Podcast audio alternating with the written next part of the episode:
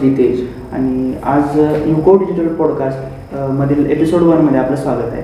तर आज आपल्यासोबत Yashwantrao Chavan institute of science Satara येथे सहाय्यक प्राध्यापक असलेले डॉक्टर अभिजित अरविंद पिसाळ आज आपल्यासोबत उपस्थित आहेत आणि आज आम्ही त्यांच्यासोबत एक चर्चा करणार आहे. तर त्याचा तुम्ही आस्वाद घ्यावा सर मला तुमच्याबद्दल जरा सांगता का? डीपमध्ये कुठं शिक्षण केलं तुम्ही? कसं माझं नाव डॉक्टर अभिजित अरविंद पिसाळ.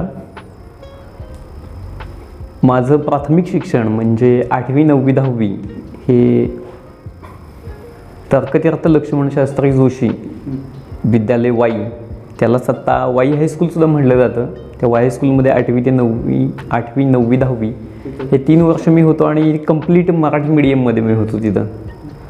आणि त्यानंतर अकरावी सायन्सला मी Yashwantrao Chavan institute of science या इथे अकरावी सायन्ससाठी प्रवेश घेतला. तिथून मग पुढं अकरावी आणि बारावी विज्ञान शाखेमध्ये पूर्ण केल्यानंतर म्हणजे सायन्समध्ये कंप्लीट केल्यानंतर मी बी एस सीसाठी यशवंतराव चव्हाण इन्स्टिट्यूट ऑफ सायन्समध्येच पुन्हा एकदा ॲडमिशन घेतलं. आणि माझी बी एस सी मी दोन हजार दहा साली Yashwantrao Chavan institute of science सातारामधून complete केली. त्यानंतर शिवाजी विद्यापीठाची एम एस सी फिजिक्ससाठीची जी एंट्रन्स होती कारण माझं मी जे पदवीचं शिक्षण होतं पदवीला शेवटच्या वर्षाला माझा भौतिकशास्त्र म्हणजे फिजिक्स हा सब्जेक्ट होता. त्यामुळं बी एस सी मी फिजिक्समध्ये केल्यामुळं एम एस सी मी फिजिक्समध्ये करणं ओघानं झालं मग त्याच्यासाठी शिवाजी विद्यापीठाची एंट्रन्स मी दिली आणि शिवाजी विद्यापीठाच्या एंट्रन्समध्ये मी क्वालिफाय झालो. आणि शिवाजी विद्यापीठाची एंट्रन्स क्वालिफाय होऊन मला एम एस सीला शिवाजी विद्यापीठामध्ये दोन हजार दहा सालीच जून दोन हजार दहाला प्रवेश भेटला. त्यानंतर दोन हजार बाराला मे दोन हजार बाराला मी माझी एम एस सी कंप्लीट केली. फिजिक्समधून आणि तिथनं पुढं मी पी एच डीसाठी ॲडमिशन घेण्याचं ठरवलं पण पी एच डीसाठी ॲडमिशनसाठी सुद्धा त्यावेळी P H D entrance test नावाची एक परीक्षा असते की जे शिवाजी विद्यापीठ स्वतः कंडक्ट करतं. मग ती शिवाजी विद्यापीठाची पेट म्हणजे P H D entrance test मी चांगल्या मार्क्सनं क्वालिफाय झालो आणि तिथं मी पी एच डीसाठी एनरॉल झालो. आणि पी एच डीसाठी एनरॉल झाल्यानंतर दोन हजार बारा साली मी पी एच डीला एनरॉल झालो आणि त्यानंतर दोन हजार सतरा साली माझी पी एच डी कंप्लीट झाली. माझी पी एच डी होती सिलिका एअरजेल या सब्जेक्टमध्ये होती आणि माझे गाईड होते डॉक्टर ए व्यंकटेश्वरा राव म्हणून आहेत. ते आता रिटायर झालेले आहेत. तर ते माझे गाईड होते. आणि त्यानंतर दोन हजार सतरानंतर मी थेट पुढील शिक्षणासाठी मला डॅड फेलोशिप ही भेटली. आहे तर डॅड फेलोशिपला जर्मनीमध्ये बघितलं की ॲक्च्युली डॅड फेलोशिप ही शिक्षणासाठी उच्च शिक्षणासाठी जर्मन गव्हर्मेंट देऊ करतं. त्याचं जर डी ए जर्मनीमध्ये तिला D A A D fellowship असं म्हटलं जातं. त्याचं जर लॉंग फॉर्म बघितलं तर डॉईशर अकॅडमिशर ऑस ऑश डायन्स्ट म्हणजे ही झाली जर्मन भाषेतलं नाव आहे तिचं. इंग्रजी भाषेमध्ये त्याचं संभाषण म्हणजे रूपांतरण असं होईल की जर्मन अकॅडमिक एक्सचेंज सर्व्हिस. या अंतर्गत मला जर्मनीमध्ये जर्मन एअरस्पेस सेंटरमध्ये काम करण्याची पुढे संधी मिळाली पुढच्या उच्च शिक्षणासाठी. आणि मी जिथं काम केलं त्या सेंटरचं नाव होतं Deutsche centre for Luft and Raumfahrt. तर हे जर्मन नाव आहे. इंग्रजीमध्ये आपण याचं भाषांतर असं पण करू शकतो की जर्मन एअरोस्पेस सेंटर. आपलं इंडियाचं जसं भारताचं इंडियन स्पेस रिसर्च ऑर्गनायझेशन आहे तसं जर्मनीचं जर्मन एरोस्पेस सेंटर असं हे सेंटर आहे. आणि तिथं मी साधारणतः दोन ते सव्वा दोन वर्ष काम केल्यानंतर तब्बल सव्वा दोन वर्ष काम केल्यानंतर मी गेल्या वर्षी म्हणजे साधारणतः फेब्रुवारी दोन हजार वीसला वाय सी कॉलेजमध्ये सहाय्यक प्राध्यापक म्हणून भौतिकशास्त्र विभागामध्ये जॉईन झालो. बघा तुम्ही जिथे शिकलेला आहात त्या ठिकाणीच तुम्हाला शिकवण्याची अध्यापनाची संधी मिळणं ही मोठी भाग्याची गोष्ट असते. तर सरांनी सिलिका एरोजल नावाच्या या पदार्थावर खूप सारे रिसर्च केले आणि त्यामुळे त्यांना जर्मनीमध्ये फेलोशिप देखील भेटली आहे. तर त्या तुमच्या सिलिका एरोजलबद्दलचा जो किस्से असतील किंवा त्यामागं जे तुम्ही इन्व्हेन्शन केलं आहे कसं त्याबद्दल आम्हाला ऐकायला आवडेल. बघा सिलिका एअरजेलचं जे काही माझ्याकडून इन्व्हेन्शन झालं यामध्ये मी माझं काम फक्त एक टक्का समजतो. आणि माझे गाईडचा आशीर्वाद आणि गाईडनं दिलेली प्रेरणा पी एच डी गाईडनं यांचा रोल नव्याण्णव टक्के आहे आणि माझं योगदान फक्त एक टक्का आहे असं मी म्हणतो. कारण माझ्या पी एच डी गाईडने जे काय मला शिकवलं तेच मी फक्त पुढं काम करत गेलो. आणि सिलिका एअरजेल हे मटेरियल ॲक्च्युली हे मटेरियल एकोणीसशे एकतीस साली पहिल्यांदा बनलं. आणि या सिलिका एअरजेल या मटेरियलच्या नावावरती गिनीज बुकमध्ये तुम्ही पाहिलं तर साधारणतः सोळा ते सतरा एंट्रीज गिनीज बुकमध्ये आहेत. ह्या मटेरियलचं वैशिष्ट्य म्हणजे सिलिका एअरजेल म्हणजे आता तुम्ही तुम्ही तुम्ही म्हणाल हे सिलिका एअरजेल काय आहे? तर साधी गोष्ट आहे सिलिका म्हणजे त्यामध्ये सिलिकॉन असणार आहे आणि एअरजेल म्हणजे ज्या जेलमध्ये एअर असेल ते झालं एअरजेल आता ह्याचं वैशिष्ट्य काय आहे? तर हा जगातला सगळ्यात हलका मानवनिर्मित सॉलिड आहे. बघा सॉलिडची प्रॉपर्टी काय असते? सॉलिड कॉम्प्रेस होतो का? नाही होत.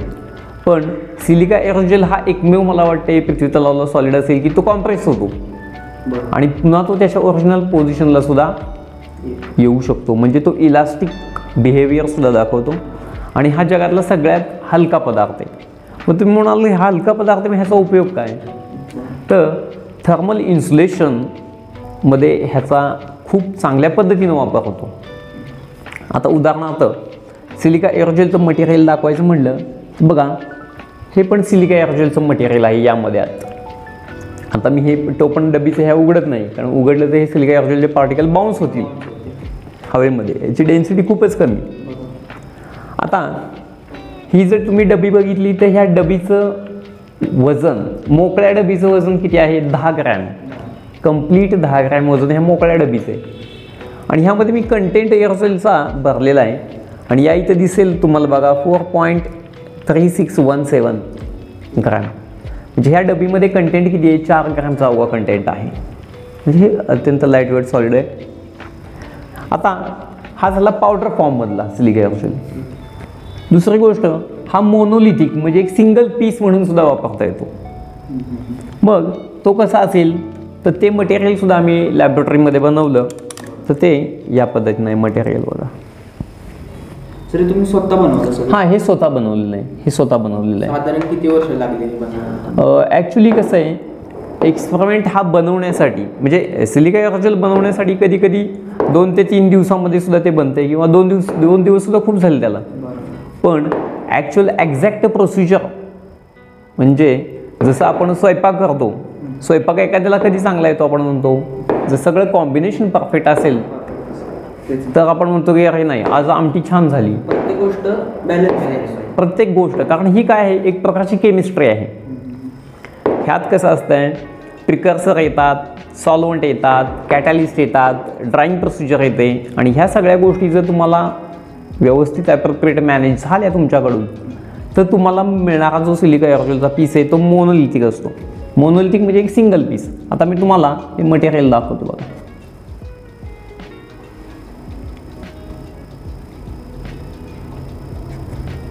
हा खूप हलका डेलिकेट आहे. आता तुम्हाला जाणवल हे.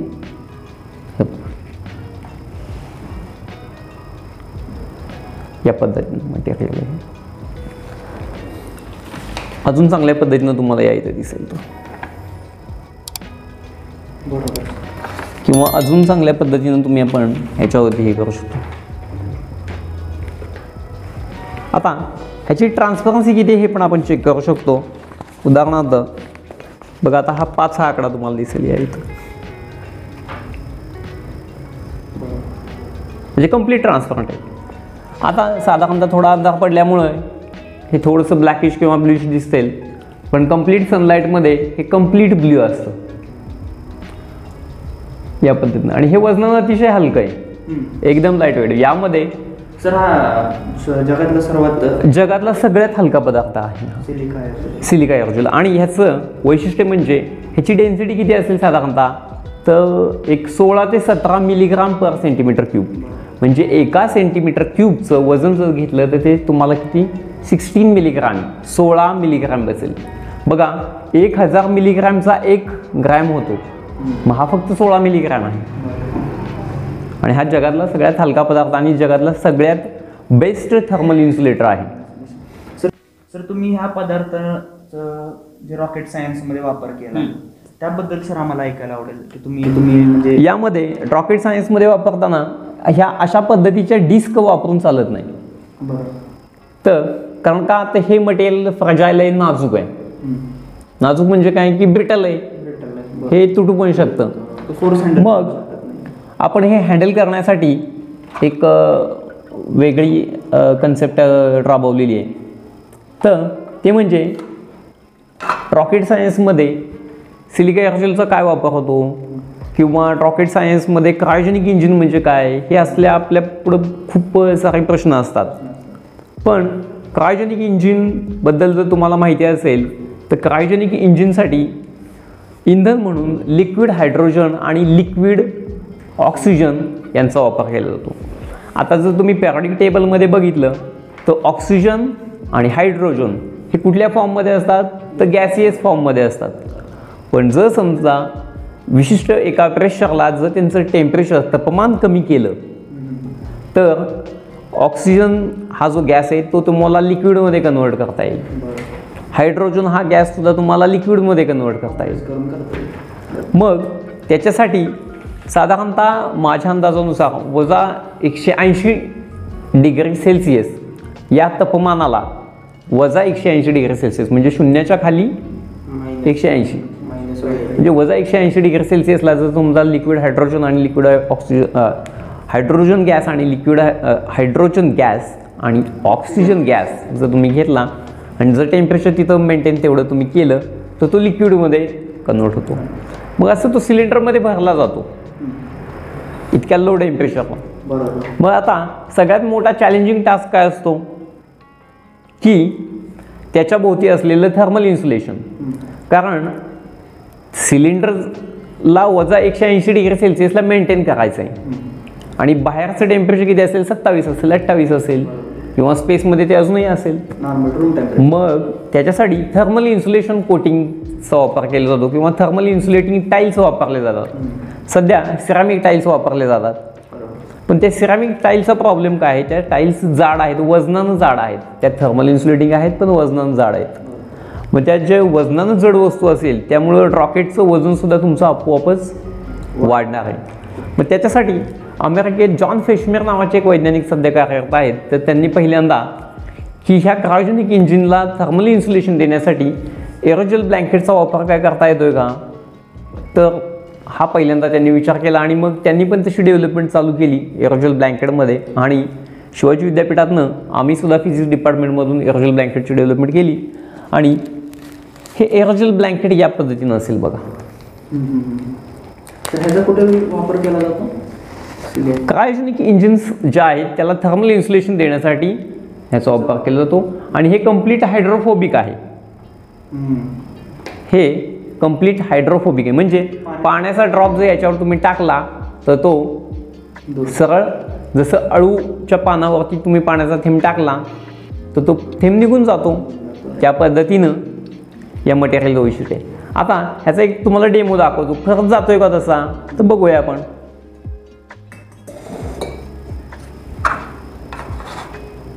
हे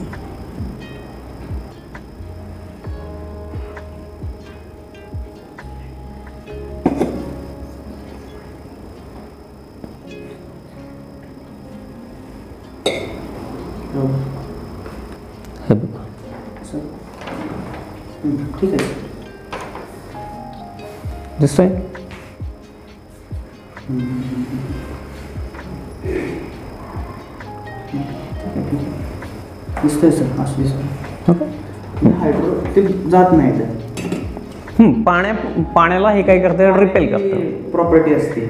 पाणी शोषून घेत नाही. पाणी रिपेल करते राईट सर नुसतं ह्याच्यात सिलिका एरोजेल का अजून? काय? यामध्ये एक कार्बन फायबर आहे हे. आणि त्या कार्बन फायबरमध्ये आता कार्बन तुम्हाला माहिती आहे कार्बन कंडक्टिंग आहे. म्हणजे तो उष्णता असू द्या किंवा इलेक्ट्रिसिटी असू द्या. मग या कार्बन फायबरमध्ये काय केलं आहे सिलिका एरोजेल काय केलं आहे रिइन्फोर्स केलेलं आहे. या फायबरमध्ये आणि या पद्धतीचं हे असं एरोजेल ब्लँकेट बनलं आहे हे ब्लँकेट तुम्ही असं मोल्ड पण करू शकता. हे फ्लेक्झिबल आहे. त्यामुळे सिलेंडर भोवती तुम्ही असं ट्रॅपिंग पण करू शकताय. म्हणजे साधारणतः जिथं मला एक फूट किंवा बारा इंच पफ हे थर्मल इन्सुलेशन मी वापरत होतो. त्या ठिकाणी मी फक्त हा पाच सेंटीमीटरचा लेअर वापरला ते माझं काम होतं आहे म्हणजे दोन गोष्टी झाल्या. एक तर वजन पण कमी करण्यात आलं आणि महत्त्वाचं म्हणजे स्पेस पण कमी ऑक्युपाय झाला. मग या पद्धतीचं सध्या संशोधन जगामध्ये चालू आहे आणि याच्यावरले आम्ही संशोधन रिसर्च पेपर्स रिसर्च आर्टिकलसुद्धा पब्लिश केलेले आहेत. सर तुम्ही हे जर रॉकेटमध्ये यूज केला होता हां. आता सध्या जर्मनीमध्ये काय चाललेलं आहे? तर जर्मनीमध्ये Deutsche center for Luft and transport म्हणजेच जर्मन एअरोस्पेस सेंटर. मी त्यामध्ये कलोन नावाची सिटी होती त्यामुळे तिथे होतो. आणि सध्या त्या तिथं असं चाललेलं आहे की जे क्रायोजेनिक इंजिन आहे त्या क्रायोजेनिक इंजिनला ह्याचं थर्मल इन्सुलेशन द्यायचं ह्या एरोजल ब्लँकेटचं आणि त्या पद्धतीचे तिथं डेमो आता सध्या चालू आहेत. आणि कशा असतात यामध्ये लार्ज नंबर ऑफ ट्रायल्स असतात. विज्ञानामध्ये खूप वेळा तुम्हाला प्रयोग करावा लागतो.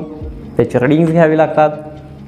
त्यानंतर एक विशिष्ट असा निष्कर्ष काढावा लागतो. त्यानंतर आणि त्यानंतर ते फायनल फायनली पब्लिश होतं आणि फायनली ते ॲप्लिकेशन लेवलला जातं. की बाबा ठीक आहे आता आपण रॉकेट सायन्समध्ये लगेच वापरायला सुरुवात करू. फक्त नासा यामध्ये खूप ॲडव्हान्स लेवलला आहे आता सध्या कारण नासा ऑलरेडी हे वापरलं आहे आणि जर्मन एरोस्पेस सेंटर जर्मनी हे आता वापरण्याच्या स्टेजमध्ये आहे. म्हणजे ॲक्च्युली त्यांनी पण वापरलेली आहे ती. असं आहे. तर सरांच्या आपण सिलिका एरोजलबद्दल काही माहिती घेतली. त्यामध्ये सरांनी रिसर्च वगैरे केली होती. तर सरांना फिजिक्समध्ये खूप इंटरेस्ट आहे आणि फिजिक्समध्ये त्यांनी बऱ्यापैकी खूप शिक्षण घेतलेलं आहे. तर आजकाल कसं होतं? आता आम्ही जसे स्टुडंट आहे अकरावी बारावीचे स्टुडंट आहे. तर आमच्यासारख्या स्टुडंट्सला फिजिक्समध्ये इंटरेस्ट वाढवण्यासाठी किंवा फिजिक्सचं महत्त्व काय आहे? या स्टुडंट लाईफमध्ये त्याबद्दल आम्हाला सर तुमच्याकडून ऐकायला आवडेल. आणि कसं होतं तर जे नीटची बरेच लोक तयारी करतात. तर काही काही मुलांना फिजिक्स अवघड जातं. तर त्याचा कशा प्रकारे अभ्यास करावा? तर स्टुडंट लाईफमध्ये फिजिक्सचं महत्त्व काय आहे? त्याबद्दल तुम्ही दोन बघा माझ्या मते भौतिकशास्त्र म्हणजे फिजिक्स हा सब्जेक्ट फिजिक्स हा सब्जेक्ट काही खूप जुना याच्यातला भाग नाही आहे कारण आय थिंक मला वाटते ह्या नवीन विज्ञानांचा जो प्रणेता म्हणता येईल तो होता गॅलिलिओ गॅलिली. आणि तिथनंच भौतिकशास्त्राचा जन्म झाला असं म्हणता येईल गॅलिलिओपासून म्हणजे गॅलिलिओला आपण पहिला फिजिसिस्ट म्हणूया.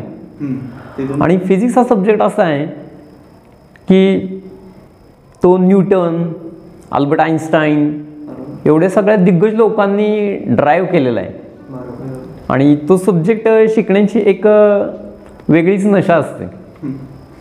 आता विद्यार्थी जीवनामध्ये थोडंसं फिजिक्स आपलं अवघड जातं मॅथमॅटिक्स अवघड जातं. आपल्याकडे बघा सगळी साधनं आहेत. आता तुम्ही विचार करा न्यूटनच्या वेळी काय होतं? म्हणजे इलेक्ट्रिसिटीचा पण प्रश्न होता. आणि आता जशी कोरोनाची लाट आलेली आहे दीड वर्ष शाळा कॉलेजेस बंद आहेत. तसं न्यूटन ज्यावेळी शिकायला होता केम्ब्रिज युनिव्हर्सिटीमध्ये तर त्यावेळी सुद्धा प्लेगची साथ आलेली. आणि दीड वर्ष ते बंद होतं कॉलेज विद्यापीठ. आणि त्या दीड वर्षाच्या काळामध्ये न्यूटननं प्रिन्सिप या नावाचा जो ग्रंथ होता तो लिहून काढला. अगदी न्यूटन्स लॉज ऑफ ग्रॅव्हिटेशन सुद्धा तो त्याचा त्याच काळातला शोध. म्हणजे त्यांनी त्या प्लेगचा बरोबर वापर केला. हा ते ते ह्याचा वापर केला. असं. म्हणजे फिजिक्सचं महत्त्व दुसऱ्या गोष्टीने मला सांगायचं म्हणजे इलेवन ट्वेल्थ सायन्समध्ये बघा केमिस्ट्री मॅथमॅटिक्स फिजिक्स हे सगळे सायन्सच्या रिलेटेड असलेले सब्जेक्ट आहेत. फक्त फिजिक्समध्ये प्रॉब्लेम काय होतो तुम्हाला सांगतो. इलेवन ट्वेल्थचा जर विचार केला तर. तर पहिली गोष्ट आपल्याला इंटरेस्ट नसतो त्या सब्जेक्टमध्ये आणि इंटरेस्ट नसेल तर तुमच्या ती गोष्ट लक्षात राहू शकत नाही. आणि सर जे थेरॉटिकल अप्रोच. शिकवण्याची क्लासरूम बेस्ड. त्याबद्दल पण हां त्याबद्दल तुम्हाला बोलायचं आहे. फिजिक्स तुम्हाला अवघड का जातो? आणि मराठीसारखा विषय असेल किंवा भूगोलासारखा विषय तो का अवघड जात नाही? त्याला एक कारण आहे. फिजिक्समध्ये काय आहे? थिअरी आहे. आणि त्याच्यावरली एक्झाम्पल पण आहेत. मग तुम्हाला काय होतं की थिअरी समजायला थोडासा उशीर लागतो. मग थिअरीवरती कमांड येईपर्यंत थोडासा आपल्याला वेळ लागतो. मग त्यामानं एक्झाम्पल्स मग आणि थिअरी कंप्लीट झाल्याशिवाय तुम्हाला एक्झाम्पल सोडवता येणार नाही. उदाहरणार्थ मी एक समजा फिजिक्समधला चॅप्टर निवडला. उदाहरणार्थ प्रॉपर्टीज ऑफ फ्लुइड मग या प्रॉपर्टीज ऑफ फ्लुइडमधली थिअरी मला संपूर्ण माहीत असल्याशिवाय मला त्याच्याला प्रॉब्लेम सोडवता येणार नाही. मग पहिल्यांदा ती थिअरी मला व्यवस्थित माझ्या भाषेमध्ये समजून घेता आली पाहिजे. बऱ्याचदा प्रॉब्लेम कसा होतो की हे जे सगळं शिक्षण आहे इलेवन ट्वेल्थ सायन्स हे सगळं कशामध्ये आहे? इंग्लिश मिडियममधून आहे. आणि जनरली साधारणतः विज्ञान हे जेव्हा जोपर्यंत तुम्हाला तुमच्या मातृभाषेतून समजत नाही तोपर्यंत ती संकल्पना जोपर्यंत मला माझ्या भाषेत समजत नाही मराठी भाषेतून तोपर्यंत ती मला समजत नाही. मग आपला प्रॉब्लेम त्या तिथं होतो. म्हणजे ते मी मराठी भाषेत कधी समजून घेऊ? त्याचं ते पाठ कधी करू? त्यातले एक्झाम्पल्स कधी सोडवू? आणि ह्या तुलनेनं बाकीचे विषय पण आहेत मला अभ्यासाला. मग तुलनेनं फिजिक्सकडं थोडंसं दुर्लक्ष होतं. त्यामुळे पहिल्यांदा फिजिक्समध्ये इंटरेस्ट डेव्हलप केला पाहिजे. आणि दुसरी गोष्ट फिजिक्समध्ये इंटरेस्ट डेव्हलप करून अभ्यास बघा दोन पद्धतीनं होतो. पन्नास टक्के अभ्यास हा तुम्हाला सेल्फ स्टडी आहे. स्वतः अभ्यास करावा लागेल. आणि पन्नास टक्के अभ्यास हा तुम्हाला तुम्ही इंटरॅक्शन करू शकता. म्हणजे एकमेकांमध्ये डिस्कशन उदाहरणार्थ सरफेस टेन्शन ही प्रॉपर्टी जर समजा तुम्ही दोन मित्रांनी जर समजा स्टडी केला तुम्ही दोघं एकमेकात डिस्कस करू शकता. अरे सरफेस टेन्शन हे असं असते याचं युनिट हे. मग तो. डिस्कशन पण वाढतं डिस्कशनमुळं कसं आहे काही पार्ट जो तुम्हाला समजला आहे पण त्याला समजला असेल तो तुम्हाला समजेल. मग हे डिस्कशन महत्त्वाचं आणि ट्वेल्थ सायन्समध्ये तर पहिल्यांदा तुम्हाला थिअरीमध्ये चांगले मार्क्स पडले पाहिजेत. मग त्याच्यासाठी एक एक आर्टिकल फिजिक्समधलं पाच पाच सहा सहा वेळा पाटीवर तुम्ही लिहून काढलं पाहिजे. अगदी पहिल्या तीन वेळी वेळेला तुम्ही बघून लिहून काढा. मॅथमॅटिक्समध्ये सुद्धा एक एक एक्झाम्पल अगदी तुम्ही बघून पाटीवरती लिहून काढा. दोन वेळा बघून का- लिहून काढा. तीन वेळा वही पुढे ठेवा बघून काढा. चौथ्या वेळी तुम्ही ते बिनबघता सोडवा. म्हणजे तुम्हाला काय आहे की एक इंग्र इंग्रजीमध्ये म्हण आहे प्रॅक्टिस मेक्स मॅन परफेक्ट आणि तुम्हाला जेई क्वालिफाय व्हायचं असेल नीट क्वालिफाय व्हायचं असेल तर यामध्ये फिजिक्समधली एक्झाम्पल्स तुम्हाला सोडवता आली पाहिजेत. आणि फिजिक्सचे एक्झाम्पल तुमची थिअरी चांगली असेल तर तुम्हाला सोडवता येतील. त्यातले बेसिक कन्सेप्ट चांगले असेल तर सोडवता येईल. यामुळे तुम्ही ऑलवेज नेहमीच तुमच्या शिक्षकांच्या टचमध्ये पाहिजे. की सर हे असं नाही असं आहे. हे मला सम समजलं नाही. तुम्ही मॅक्झिमम प्रश्न विचारले पाहिजेत. आपण काय करतो? शिक्षकांना घाबरतो कशाला प्रश्न विचारायचा आहे. तसं करायचं नाही. मॅक्झिमम प्रश्न विचारा. तुम्हाला तिथल्या तिथं ते अंडरस्टँड होतील आपण जर बघितलं हिस्ट्रीमध्ये जरी. फिजिक्समध्येच नेहमी अवघड प्रश्न बनवता येतात. बरेच जर पेपर बघितले जेईचे पेपर. हिस्ट्री बघितली तर सगळ्यात अवघड फिजिक्सचाच पेपर हा फिजिक्स बनता येतात कारण फिजिक्सचा सब्जेक्ट मी तुम्हाला सांगितलं की तो न्यूटन आईन्स्टाईननं गव्हर्न केला आणि फिजिक्सचा सब्जेक्ट हॉरिझॉन्टल नाही तो व्हर्टिकल आहे. किती उंच गेल्यानंतर माझा हात आकाशाला लागेल काही सांगता येत नाही पण मी जर किती हॉरिझॉन्टल लेवलनं चालत गेलो तर समुद्रापर्यंत जाईन हे मला माहिती आहे. पण किती उंच गेल्यानंतर मला आकाश सापडेल हे सांगता येत नाही. तसं फिजिक्स हा सब्जेक्ट व्हर्टिकल आहे. खूप डेप्थ आहे त्यामध्ये. त्यामुळं हा सब्जेक्ट तुम्ही ॲक्च्युली एन्जॉय केला पाहिजे. आणि दुसरी महत्त्वाची गोष्ट विद्यार्थी मित्रांसाठी मला एक नेहमीच सांगावीशी वाटते की त्या सब्जेक्टला घाबरायचं नाही. बघा निसर्गामध्ये सगळ्या घडणाऱ्या घटना असतात? उदाहरणार्थ तुम्हाला अवकाशामध्ये आकाशामध्ये पाऊस पडून गेल्यानंतर इंद्रधनुष्य दिसतं. आहे ना इंटरेस्टिंग फॅक्ट आताच यशवंतराव चव्हाण इन्स्टिट्यूट ऑफ सायन्समध्ये दोन दिवसापूर्वी आम्ही विज्ञान प्रदर्शन आयोजित केलेलं. आणि खूप छोटी छोटी मॉडेल्स विज्ञान प्रदर्शनामध्ये मुलांनी बनवली. आणि अतिशय इंटरेस्टिंग होती. आता साधी गोष्ट आहे. तुम्हाला एक गोष्ट सांगतो. सर आयझॅक न्यूटन म्हणजे न्यूटन हे त्यांच्या लहानपणी म्हणजे ते स- साधारणतः सोळा सतरा वर्षाचे असताना एकदा असेच बाजारात गेले असता एक त्यांनी प्रिझम विकत आणला. आणि जस्ट त्यांनी त्या खिडकीपाशी ठेवला. आणि काय झालं की सूर्य ज्यावेळी पश्चिमेकडे गेला मावळतीला त्यावेळी सूर्यापासून जे काही किरण होते ते त्या प्रिझमवरती पडले आणि तो प्रकाश त्यांना सात रंगांमध्ये विभागला गेलेला दिसला. हो. मग न्यूटन यांना क्युरिओसिटी वाटली अरे ह्यातून कसं काय सात रंग बाहेर पडत आहेत सूर्यप्रकाशातून? मग ती क्युरिओसिटी डेव्हलप झाली त्यांची. मग त्यांनी असं विचार केलं की हा जो सूर्यप्रकाश आहे तो सात कलर्समध्ये काय होतोय? स्प्लिट होतोय. एका विशिष्ट माध्यमातून गेल्यानंतर. मग त्यालाच त्यांनी डिस्पर्शन असं नाव दिलं. मग आकाशामध्ये जे इंद्रधनुष्य दिसतं त्याचा त्यांनी स्टडी केला. मग इन- इंद्रधनुष्यच का दिसतं? त्याच्या मागचं फिजिक्स ते त्यांनी शोधून काढलं. बायोनॉमेल थिअरम त्यांनी मांडला. न्यूटन लॉज ऑफ कुलिंग घेतला आहे. न्यूटन लॉज ऑफ ग्रॅव्हिटेशन आहे. कॅल्क्युलस नावाची एक मॅथमॅटिक्समधली सगळ्यात मोठी ब्रांच त्यांनी शोधून काढली. म्हणजे काय आहे की तुम्ही तो क्युरियस असला पाहिजे. तुम्हाला सारखे प्रश्न पडले पाहिजे तुम्ही प्रश्न विचारले पाहिजे तुम्ही तुमच्या प्रश्नांचा उत्तरांचा शोध घेण्याचा प्रयत्न केला पाहिजे. आणि आज मी तिला गुगलसारखा आणि यूट्यूबसारखा एक चांगला मित्र तुमच्या हाताशी आहे. तुम्हाला खूप काही इन्फॉर्मेशन भेटू शकते. त्या मित्राचा सदुपयोग हां फक्त त्या मित्राचा तुम्हाला सदुपयोग करता आला पाहिजे. फक्त गुगल आणि एक शिक्षक यामध्ये डिफरन्स एक असतो की तुमच्या मनामध्ये काय नक्की प्रश्न आहे तर तुम्ही ते शिक्षकाला लगेच विचारू शकता. शिक्षक पण थेट जागेवरती आन्सर देऊ शकतो. पण गुगलला थोडंसं तुम्हाला प्रॉपर कीवर्ड टाकावे लागतात सर्चिंग करावं लागतं. तर ते तुम्हाला आन्सर मिळते. तर मग विद्यार्थ्यांनी शिक्षकांशी बोलावं या विषयांबद्दल. डाऊट हां. हे महत्वाची गोष्ट खूप खूप महत्त्वाची गोष्ट आहे. विद्यार्थ्यांनी शिक्षकांशी खूप चर्चा केली पाहिजे ह्या संदर्भामध्ये. तरच तुमचे डाऊट्स क्लिअर होणार आहेत. फिजिक्समध्ये कन्सेप्ट सर आहे. फिजिक्समध्ये खूप कन्सर्ट आहेत आणि फिजिक्समध्ये मी बघितलेलं आहे की मुलं प्रश्न विचारायला घाबरतात. बरं. तुम्हाला जोपर्यंत कळत नाही ना तोपर्यंत विचारा. तुम्ही मराठी भाषेतून विचारा त्या शिक्षकांना. की नक्की काय. तुम्हाला एक गोष्ट सांगतो मी जर्मनीमध्ये ऑब्झर्वेशन केलं की जर्मनीमध्ये कुठल्याही ज्ञानशाखेमधून जर शिकायचं असेल कुठल्याही विंगमधून तुम्हाला शिकायचं असेल तर तुम्हाला जर्मन भाषेतून शिकता येतं. म्हणजे मला एम बी बी एस व्हायचं आहे तिथं. तर मला जर्मन भाषेतून शिकता येते. मला इंजिनियर व्हायचं आहे तरी मला जर्मन भाषेतून शिकता येते. मग ते सगळे सब्जेक्ट त्यांनी त्यांच्या भाषेमध्ये कन्वर्ट केलेले आहेत. तर मला एक प्रश्न होता तर तुम्ही म्हणलं तुम्ही जर्मनीला होता.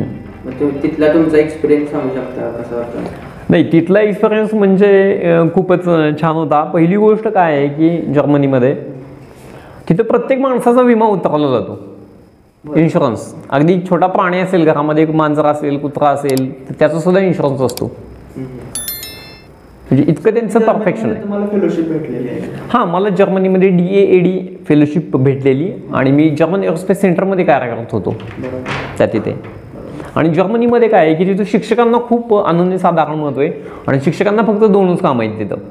एक तर फक्त त्यांनी शिकवायचं आणि दुसरी गोष्ट जर समजा त्यांना वेळ भेटला त्यांना वाटलं तर त्यांनी संशोधन करायचं. त्यामुळे बघा तुम्ही अल्बर्ट आईन्स्टाईन हे सुद्धा जर्मनीचेच होते. रिसर्चला महत्त्व दिलं जातं. हा त्या हां खूप तिथं संशोधनाला खूप महत्त्व आहे आणि खूप मोठ्या संशोधन प्रयोगशाळा त्या तिथं उपलब्ध आहेत. सर तुम्ही एक दिवस बोलला होता आम्हाला की सायंटिस्ट जे आहेत ते आपल्याला खूप कमी बघायला मिळतात. बघायला मिळतात. तर त्यामागचं कारण एक तुम्ही जर सांगितलं. त्यामागचं कारण म्हणजे काय आहे की बघा भारतामध्ये काय एक कंडिशन आहे असं मला असं जाणवतं नेहमी. की आपण लवकरात लवकर स्टेबल होण्याचा प्रयत्न करत असतो. म्हणजे मला लवकरात लवकर पैसे मिळवता आले पाहिजेत. हा आपला एक प्रयत्न असतो. मग त्यासाठी मुलं काय करतात की अगदी इलेवन ट्वेल्थ सायन्स कंप्लीट केलं की जॉईंट एंट्रन्स एक्झामिनेशन जी जे ई आहे किंवा नीट आहे किंवा एम बी बी एस आहे.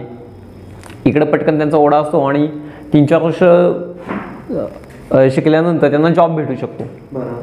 आणि इकॉनॉमिकली लवकर स्टेबल होता येते त्यामुळे बरेच पालक मुलांना तिकडं प्रेरित करतात की बाबा तुम्ही तिकडे जावा.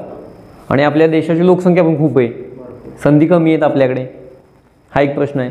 आणि दुसरी गोष्ट जर सायन्स फील्डमध्ये बघितलं तर तुम्हाला कन्सिस्टंटली खूप दिवस काम करायचं आहे आता माझ्याच केसमध्ये बघितलं तर मला बी एस सी करावी लागली मला एम एस सी करावी लागली मला पी एच डी करावी लागली आणि त्यानंतर मला पुन्हा जर्मनीला जाण्याची संधी भेटली.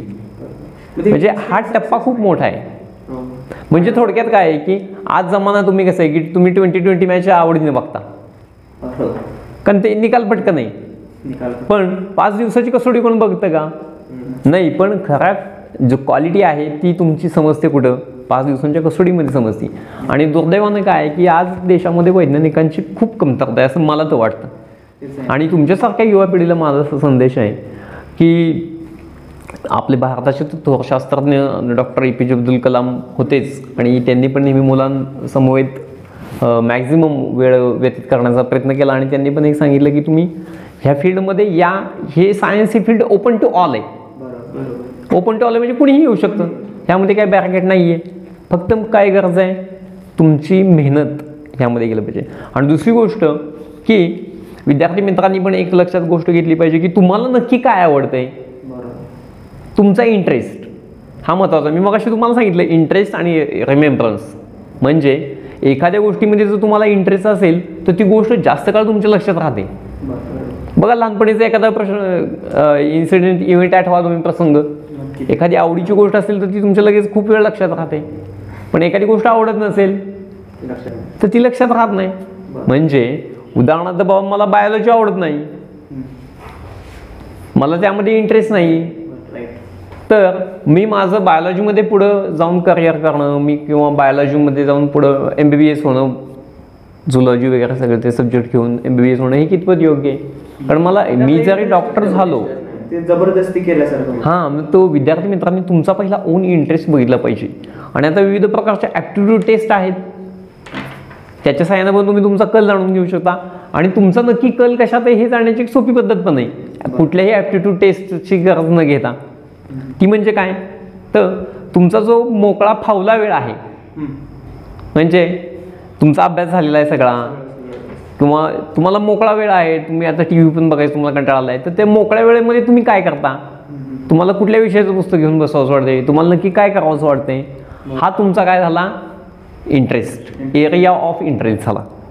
मग तो एरिया ऑफ इंटरेस्ट तुम्हाला फाइंड आउट करता आला पाहिजे.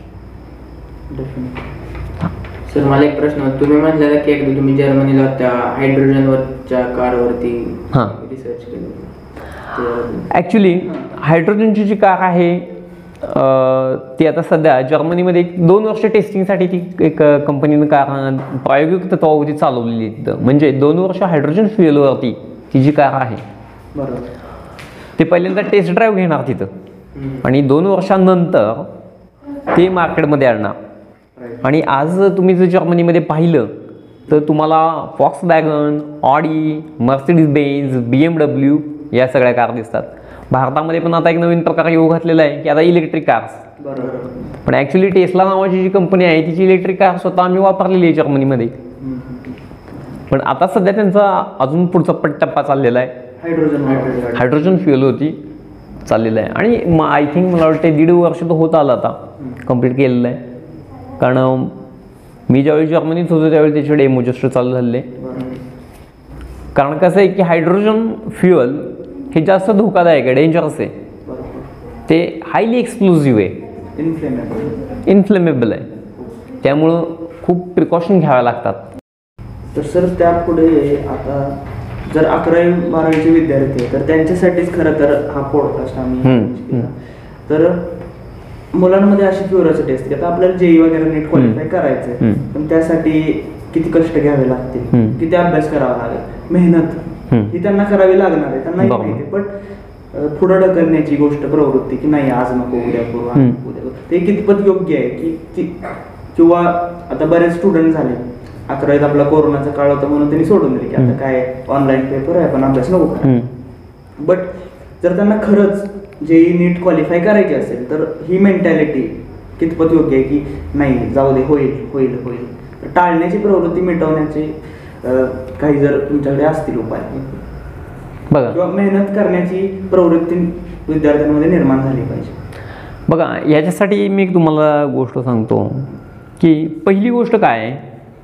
की मला काय व्हायचं आहे हे तुम्ही फिक्स केलं पाहिजे. की मला बाबा इंडियन स्पेस रिसर्च ऑर्गनायझेशनमध्ये रिसर्च सायंटिस्ट व्हायचं आहे तर मला नक्की काय केलं पाहिजे? मला चांगल्या मार्क्सनं जे नीट क्वालिफाय झालं पाहिजे. एखाद्या चांगल्या इंजिनिअरिंग कॉलेजमधून मला इंजिनिअरिंगची डिग्री घेतली पाहिजे. आणि ती डिग्री घेतल्यानंतर मला इंडियन स्पेस रिसर्च ऑर्गनायझेशन ज्या एक्झाम कंडक्ट करतं त्या एक्झामची काय दिली पाहिजे? एंट्रन्स दिली पाहिजे. आणि त्यानंतर त्यांचा इंटरव्ह्यू दिला पाहिजे. म्हणजे हा एक. मग तुमच्यापुढे एक कोणते असा आदर्श पाहिजे की मला नाही मला हेच व्हायचं आहे बरोबर. आणि अब्दुल कलाम नेहमी म्हणाय म्हणजे तुमच्या डोळ्यापुढे एक स्वप्न पाहिजे. इन्स्पिरेशन इन्स्पिरेशन पाहिजे. अब्दुल कलाम काय म्हणायचे? स्वप्न म्हणजे काय? की जे झोपेत पडतं ते स्वप्न नाही. जे तुम्हाला झोपू देत नाही ते खरं स्वप्न असतं म्हणजे बरं ठीक आहे मला पायलट व्हायचं आहे. हे माझं स्वप्न आहे. तर अगदी ज्यावेळी पुसट अशी झोपेतनं आपल्याला जाग येते त्यावेळी मला ते पटकन आठवलं पाहिजे. अरे मला पायलट व्हायचं मला झोपून चालणार नाही. मला अभ्यास केला पाहिजे. सतत ते सतत मनामध्ये बघा सगळ्यात मोठं मोटिवेशन स्वतः तुम्हीच असता. तुम्हाला बाहेरनं आम्ही कितीही सांगितलं अरे हे करा ते करा ते करा तुम्ही ऐकत नाही. जोपर्यंत तुम्ही स्वतः ते करत नाही अंतप्रेरणा म्हणतात त्याला इंग- इंग्रजीमध्ये त्याला इंट्युशन म्हटलं जातं. जोपर्यंत तुम्ही स्वतः स्वतःला सांगत नाही तुम्ही सांगत नाही. तोपर्यंत तुम्ही ती गोष्ट करत नाही. लोकांनी किती पण सांगितलं तर काय उपयोग हम्म. नाही. मग त्यामुळं आलं पाहिजे अवेअरनेस म्हणून मी सांगितलं तुम्हाला स्वप्न ते झोप झोपेत असताना पडतं ते स्वप्न नाही. जर ते जागेपणी आपल्याला म्हणजे झोपू देत नाही. ते खरं स्वप्न असतं. मग अशा स्वप्नाचा पाठलाग करण्यासाठी मला काय करावं लागेल? बाबा मला एक पायलट व्हायचं तर मला काय करावं लागेल? मला सायंटिस्ट व्हायचं मला काय करावं लागेल? मला डॉक्टर चांगला एम बी एस व्हायचं मला काय करावं लागेल? मग त्याच्यासाठी मग तुम्हाला एकदा ते स्वप्न असलं तुमचं टार्गेट फिक्स झालं म्हणजे तुम्हाला एकदा कळालं की मला पुण्याला जायचं आहे की मग तुम्ही एन एच फोरनं पुण्याच्या दिशेने सुटता नाही तर मग तुम्ही इकडे थोडं इकडं कराडला जाल पुढे इकडं थोडंसं वडूजला जाल पुन्हा इकडे सज्जनगडला जाल असं होतं. कारण तुम्हाला माहीतच नाही कुठं जायचं आहे पण एकदा का तुमचं टार्गेट फिक्स झालं म्हणून पहिलं तुमचं टार्गेट फिक्स तुम्ही केलं पाहिजे. आणि त्या अनुषंगानं बघा आपले आईवडील किती प्रयत्न करत असतात आपल्यासाठी. किती पैसे हे करतात ते खर्च करतात आपल्यावर. मग आपलं आउटपुट काय आहे? फक्त आपल्याला द्यायचं आहे त्यांना. की चांगले मार्क्स पडले पाहिजेत. चांगल्या इंजिनिअरिंग मेडिकल कॉलेजला मला प्रवेश भेटला पाहिजे. मला चांगला नीट अभ्यास केला पाहिजे. हे एवढीच अपेक्षा आहे आणि चांगले मार्क्स पडले तर आपले आईवडील खुशच ना होणार. मग त्यामुळं आणि आजचं काम कधीही उद्या ढकलायचं नाही. बघा आजचं काम उद्या ढकलल्यानं काय होतं? की समजा आज मला एक पान लिहायचं आहे पण मी काम चुकारपणा केला. मी सात दिवस ते पा पेजेस लिहिलीच नाहीत. आठव्या दिवशी मला किती पेजेस लिहावे लागणार आहेत? आठ. पानं लिहावी लागतील. म्हणजे पेजेसची संख्या वाढली की नाही? मग हे तसंच आहे. तुम्ही मला सांगा आपण जेवताना काय करतो? डेली जेवतो की नाही? का असं कोण आहे? आठ दिवसानं जेवतो एकदम. एकदमच जेवतो. कन्सिस्टंट अप्रोच म्हणजे कन्सिस्टन्सी हवी त्यामध्ये सातत्य हवं. बघा पाणिनी हा एक संस्कृतमधला व्याकरणकार होता आणि त्याच्याबद्दल सांगितलं. तो डोक्यानं म्हणजे अतिशय मठ्ठ होता लहानपणी. आणि त्याच्या पहिल्या काळी गुरुकुल पद्धत होती पाणीच्या वेळी. आणि त्याला ते सगळे बोलायचे रागवायचे पण त्याला काय त्या डोक्यात फरकच पडत नव्हता. फरक पडत नव्हता इन द सेन्स म्हणता येईल की त्याला शिकवलं काही समजतच नव्हतं. मग तो मुलगा असाच एक दिवस आत्महत्या करायला गेला. आणि आत्महत्या करायला गेलो तो काही दिवसात गेला नाही कारण कोणती बघेल. म्हणून तो म्हणला काय करू आपण? नाईटला पण जाऊ शकत नाही रात्री. कारण गुरुकुल पद्धतीमध्ये सगळे एकत्र झोपलेले असायचे. तो असा विचार करतो सकाळ सकाळी लवकर उठलो नाही पहाटेच्या वेळी? की आपण काय करायचं? आत्महत्या करायची. एखाद्या विहिरीत आपण उडी टाकू जाऊ. मग तो तिथं जातो. पहाटे पहाटे लवकर उठतो आणि गावापासून लांब असं जायला लागतो. आणि एक विहीर दिसते त्याला. पण तिथं काही बायका सकाळ सकाळच्या पाणी भरायला आलेल्या असतात. मग आता त्या बायकांना देखत हा उडी उडी मारू शकत नाही विहिरीत. मग तो तो थोडा वेळ थांबतो आणि ऑब्झर्वेशन करतो ह्या बायका कधी निघून जात आहेत मग हळूहळू उजाडत असतं. त्यावेळी त्या पाणीच्या लक्षात एक गोष्ट अशी येते की त्या ज्या बायका असतात त्या पाणी खेचत असतात त्या ह्याच्यातून विहिरीतून. आणि पहिल्या काळी कसे ड्राट असायचं पहिले आणि दोरी असायची. बरोबर. तर तो एक ऑब्झर्वेशन लांबनंच त्याला लक्षात येतं की त्या बायका ज्यावेळी तो रहाट ओढत आहे त्यावेळी तो आवाज येतोय आणि तो जो रहाट आहे तो दगडांमध्ये ठेवलेला आहे. बरोबर. आणि त्या दगडांना त्या लोखंडी राहाटामुळं काय झालेलं आहे? एक गुळगुळीतपणा आलेला असतो. म्हणजे तो दगड झिजलेला असतो.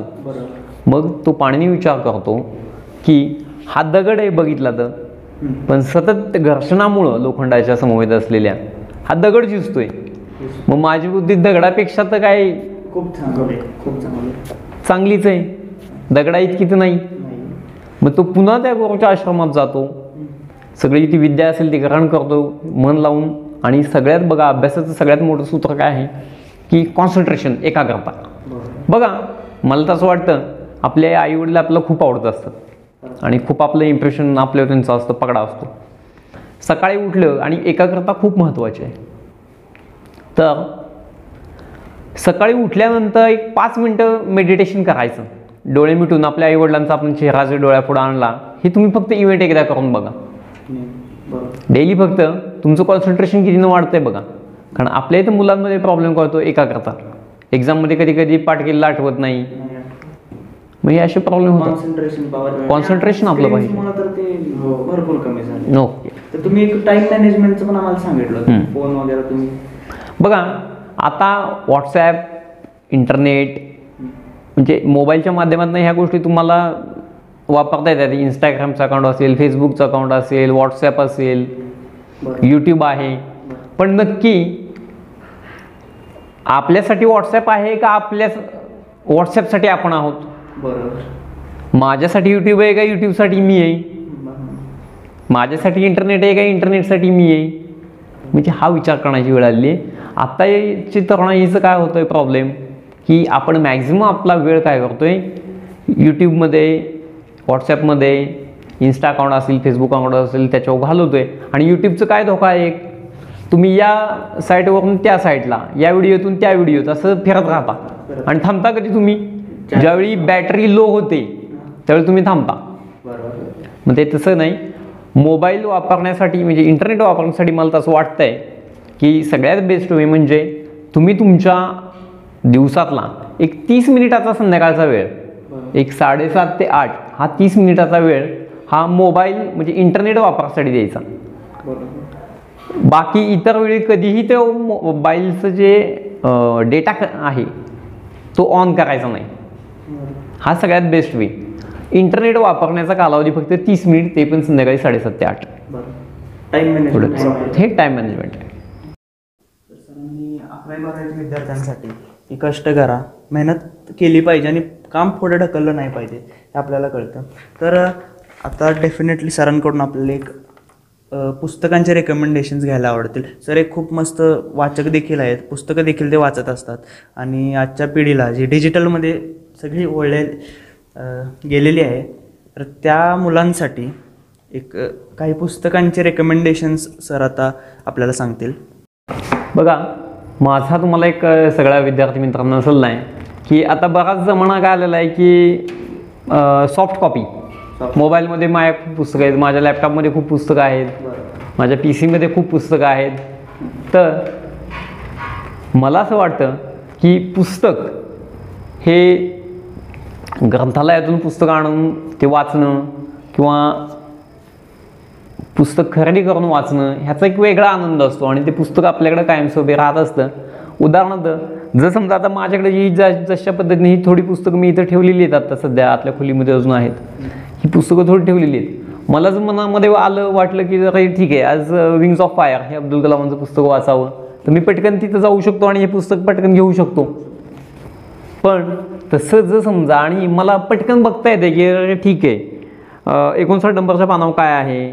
किंवा शंभर नंबरच्या पानावर काय आहे? हे मला पटकन पाहता येऊ शकते तसं मोबाईलमध्ये एखादं पुस्तक असलं किंवा पी सीमध्ये असलं लॅपटॉपमध्ये असलं ते काय आपल्याला पाहता येत नाही. त्यामुळं जे काय असेल ती पहिली पुस्तकाची हार्ड कॉपी तुमच्याकडे असली पाहिजे. हा पहिला निकष. आणि दुसरा निकष म्हणजे की आता मी तर लहानपणी असं ठरवलं की मला वैज्ञानिकच व्हायचं आहे त्यामुळं वैज्ञानिकांच्या रिलेटेड मी छोटी छोटी पुस्तकं त्यावेळी वाचायला सुरुवात केली. आता उदाहरणार्थ बघा हे अब्दुल कलामांचं विंग्स ऑफ फायर पुस्तक आहे. आता हे दोन प्रतीमध्ये मिळते इंग्लिश कॉपी पण आहे इंग्लिश व्हर्जनमध्ये पण आणि मराठी व्हर्जनमध्ये पण. पण अब्दुल कलामची ऑटोबायोग्राफी हा अब्दुल कलाम सरांची ही ऑटोबायोग्राफी आहे मग ही मराठीमध्ये भाषेमध्ये पण उपलब्ध आहे आणि इंग्रजी भाषेमध्ये पण उपलब्ध आहे. पण मला वाटते जी मराठी मीडियमची मुलं आहेत किंवा म्हणजे आपले मराठी वाचक आहेत ह्यांनी दोन्ही कॉपीज घ्या. इंग्लिश कॉपी पण घ्या आणि मराठी कॉपी पण घ्या.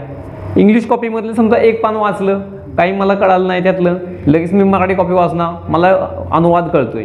अनुवादामुळं मला इंग्रजीतले शब्दसुद्धा चांगले कळायला लागतील. आणि दुसरी गोष्ट की आता मी काही तुम्हाला पुस्तकं इथे दाखवणार आहे बघा. म्हणजे ही मी पुस्तकं सुद्धा विकत घेतलेली. आता या इथं बघा तुम्हाला दिसेल एक गुणे नावाचे एक लेखक होते. मो रा गुणे नावाचे. हे भाभा अणुशक्तीचे खूप मोठे वैज्ञानिक होते. मग त्यांनी विज्ञानाचा प्रसार या महाराष्ट्रामध्ये होण्यासाठी छोटी छोटी पुस्तकं लिहिली. आणि त्यांनी अल्बर्ट आईन्स्टाईनचं एक अल्बर्ट आईन्स्टाईनच्या जीवनावरती एक आईन्स्टाईनचे मनोविश्व नावाचं एक साधारणतः साडेतीनशे ते चारशे पानांचं पुस्तक लिहिलं आहे ते मराठी भाषेतून लिहिलं आहे ते पण आपल्याकडे आहे. पण आता ते काय मी तुम्हाला दाखवत नाही पण गुणेंनी लिहिलेली छोटी छोटी पुस्तकं लहान मुलांसाठी किंवा अगदी महाविद्यालयातील युवकसुद्धा ही पुस्तकं वाचू शकतात. उदाहरणार्थ अणुविश्वाचे द्रष्टे नावाची एक सिरीज त्यांनी लिहिली. मालिका. मग त्यामध्ये एक नंबरला एंट्रिको फर्मी. हा लेखक दि ही दिसेल हा वैज्ञानिक दिसेल. मग त्या एंट्रिको फर्मीविषयी माहिती सगळी त्यांनी संकलित केली आणि एक पुस्तक लिहिलं बघा असं. या पद्धतीनं. आणि छोटं क पुस्तक आहे हे. एक साधारणतः ऐंशी ते नव्वद पानामध्ये एंट्रिको फर्मीचं त्यांनी आयुष्य बसवलं. मग एंट्रिको फर्मी यांनी काय केलं? ही पहिली अणुभट्टी जगामध्ये पहिल्यांदा कशी त्यांनी सेटअप केली? साधारणतः एकोणीसशे बे त्रेचाळीस चव्वेचाळीसचा काळ असेल त्यामध्ये. त्याविषयी त्यांनी खूप सखोल माहिती दिलेली आहे. त्यानंतर अणुगर्भाचा द्रष्टामध्ये अर्नेस्ट रदफर्ड ह्यांच्याविषयी त्यांनी एक पुस्तक लिहिलेलं आहे ते असं लिहिलेलं आहे पुस्तक बघा. याबद्दल आणि आपल्यासारख्या विद्यार्थ्यांना तर खूप खूप उपयोगी आहे आणि यातून तुम्ही कंप्लीट इन्स्पिरेशन ह्या लोकांपासून घेऊ शकताय. ही फिजिक्समधली लोक खूप प्रचंड हुशार होते आणि खूप सारा इन्स्पिरेशनचा स्रोत आपल्याकडे आहे. ह्या लीज माइटनर ह्या महिला शास्त्रज्ञ एकमेव न्यूक्लिअर फिजिक्समधल्या त्या काळातल्या. दुसरी त्यानंतर तपस्विनी मार्क क्युरी. ह्यांना तर तुम्ही बऱ्याचदा ओळखता असेलच. हे अशी छोटी छोटी पुस्तकं आहेत. आणि त्यानंतर अणूचा जनक. म्हणून इथं दिलं आहे बघा नील्स बोहा मग आणि महत्त्वाचं म्हणजे ही पुस्तकं मराठी भाषेतून आहेत. आपल्या भाषेतून एखादी गोष्ट आपल्याला लगेच वाचता येते. लगेच ते पटकन समजते आपल्याला फील होते. इंग्रजी भाषेपेक्षा. त्यामुळे मला असं वाटतं की विद्यार्थी मित्रांनी ही जी पुस्तकं आहेत ह्या पुस्तकांचं सारखं वाचन केलं पाहिजे. वाचन केलं पाहिजे त्यांच्यापासून एक तुम्हाला इन्स्पिरेशन भेटते. आणि विज्ञानामध्ये तुम्ही तुम्हाला सेल्फ मोटिवेशन नावाचा एक प्रकार आहे. तुम्ही स्वतःच स्वतःला तुम्हाला मोटिवेट केलं पाहिजे. प्रत्येक वेळी तुम्हाला दुसरा कोण मोटिवेटर आणण्याची आवश्यकता नाही. कारण बघा मोटिवेशनचं व्हिडिओ पाहणं हे सुद्धा एक व्यसनच आहे. मोटिवेशनचे जास्त व्हिडिओ बघू नका. मग तुम्ही मोटिवेशनचे व्हिडिओ बघत राहिला तर तुम्ही काम कधी करणार? तुम्ही अभ्यास कधी करणार? काय काय जण मोटिवेशनचे व्हिडिओ बघतात पाच दहा मिनिटासाठी मोटिवेट होतात परत हां ते तसंच आहे. मोबाईलला जसं चार्जिंग असतं की नाही तसं ते मोटिवेशनचं भाषण असतं. ते एकदा का आता समजा ठीक आहे की हां नाही मला आता ह्या ह्या पद्धतीनं मी मोटिवेट झालो आहे मला आता एम बी बी एस व्हायचं आहे मग कोणाचं ती मी लेक्चर ऐकतो यूट्यूबवरनं मग तो असं झाला त्याने असं केलं. मग दोन दिवस ते माझ्याकडे मोटिवेशन राहतं. आणि तिसऱ्या दिवशी काय होतं पुन्हा डिस्चार्ज पुन्हा दुसरं नवीन मोटिवेशन ऐकतो. मग ते इंजिनियरचं कुठलं ते ऐकलेलं असतंय. मग पुन्हा इंजिनियर तसं नाही. तुम्ही स्वतःच स्वतःला मोटिवेट केलं पाहिजे. आणि बघा हे सगळं साहित्य अवेलेबल आहे. फक्त काय आहे तिथपर्यंत पोचण्याची ते वाचण्याची ते समजून घेण्याची. ऑफकोर्स हे सुट्टीच्या काळामध्ये तुम्ही वाचू शकता इन्स्पायर्ड होऊ शकता. तुमचा आता सध्याच्या तिला जे अकरावी बारावीची मुलं आहेत त्यांना त्यांचा परीक्षेचा अभ्यास ही खूप महत्त्वाची गोष्ट आहे. कारण त्यांनी जर समजा त्यांच्या परीक्षांमध्ये चांगले मार्क्स मिळवले तरच त्यांच्या भविष्याची दिशा त्यांना नक्की कुठे जायचं आहे हे ठरणार आहे. तर आजच्या ह्या पॉडकास्टचा आज आपण इथे समाप्ती करत आहोत. तर सरांकडून आपल्याला बऱ्याच गोष्टी शिकायला भेटल्या. त्यांच्या जर्मनीमधील एक्सपिरियन्स असो किंवा त्यांनी केलेलं इन्व्हेन्शन असो. सिलिका एरोजेलबद्दल आपल्याला काही माहिती शिकायला भेटली. त्यांनी जी पुस्तकं सांगितली ती नेहमी तुम्ही एकदा ट्राय केले पाहिजेत. वाचून बघा. जेव्हा तुम्हाला फावला वेळ भेटेल तेव्हा ते वाचून बघा. शिवाय फिजिक्सचं जे महत्त्व आहे स्टुडंट लाईफमध्ये आणि जे आपले अकरावी बारावीचे विद्यार्थी आहेत त्यांनी कसा अभ्यास करावा याबद्दल आज सरांकडून आपल्याला शिकायला भेटलं. तर आजच्या या पॉडकास्टचा आपण इथे समाप्ती करतो. धन्यवाद. धन्यवाद.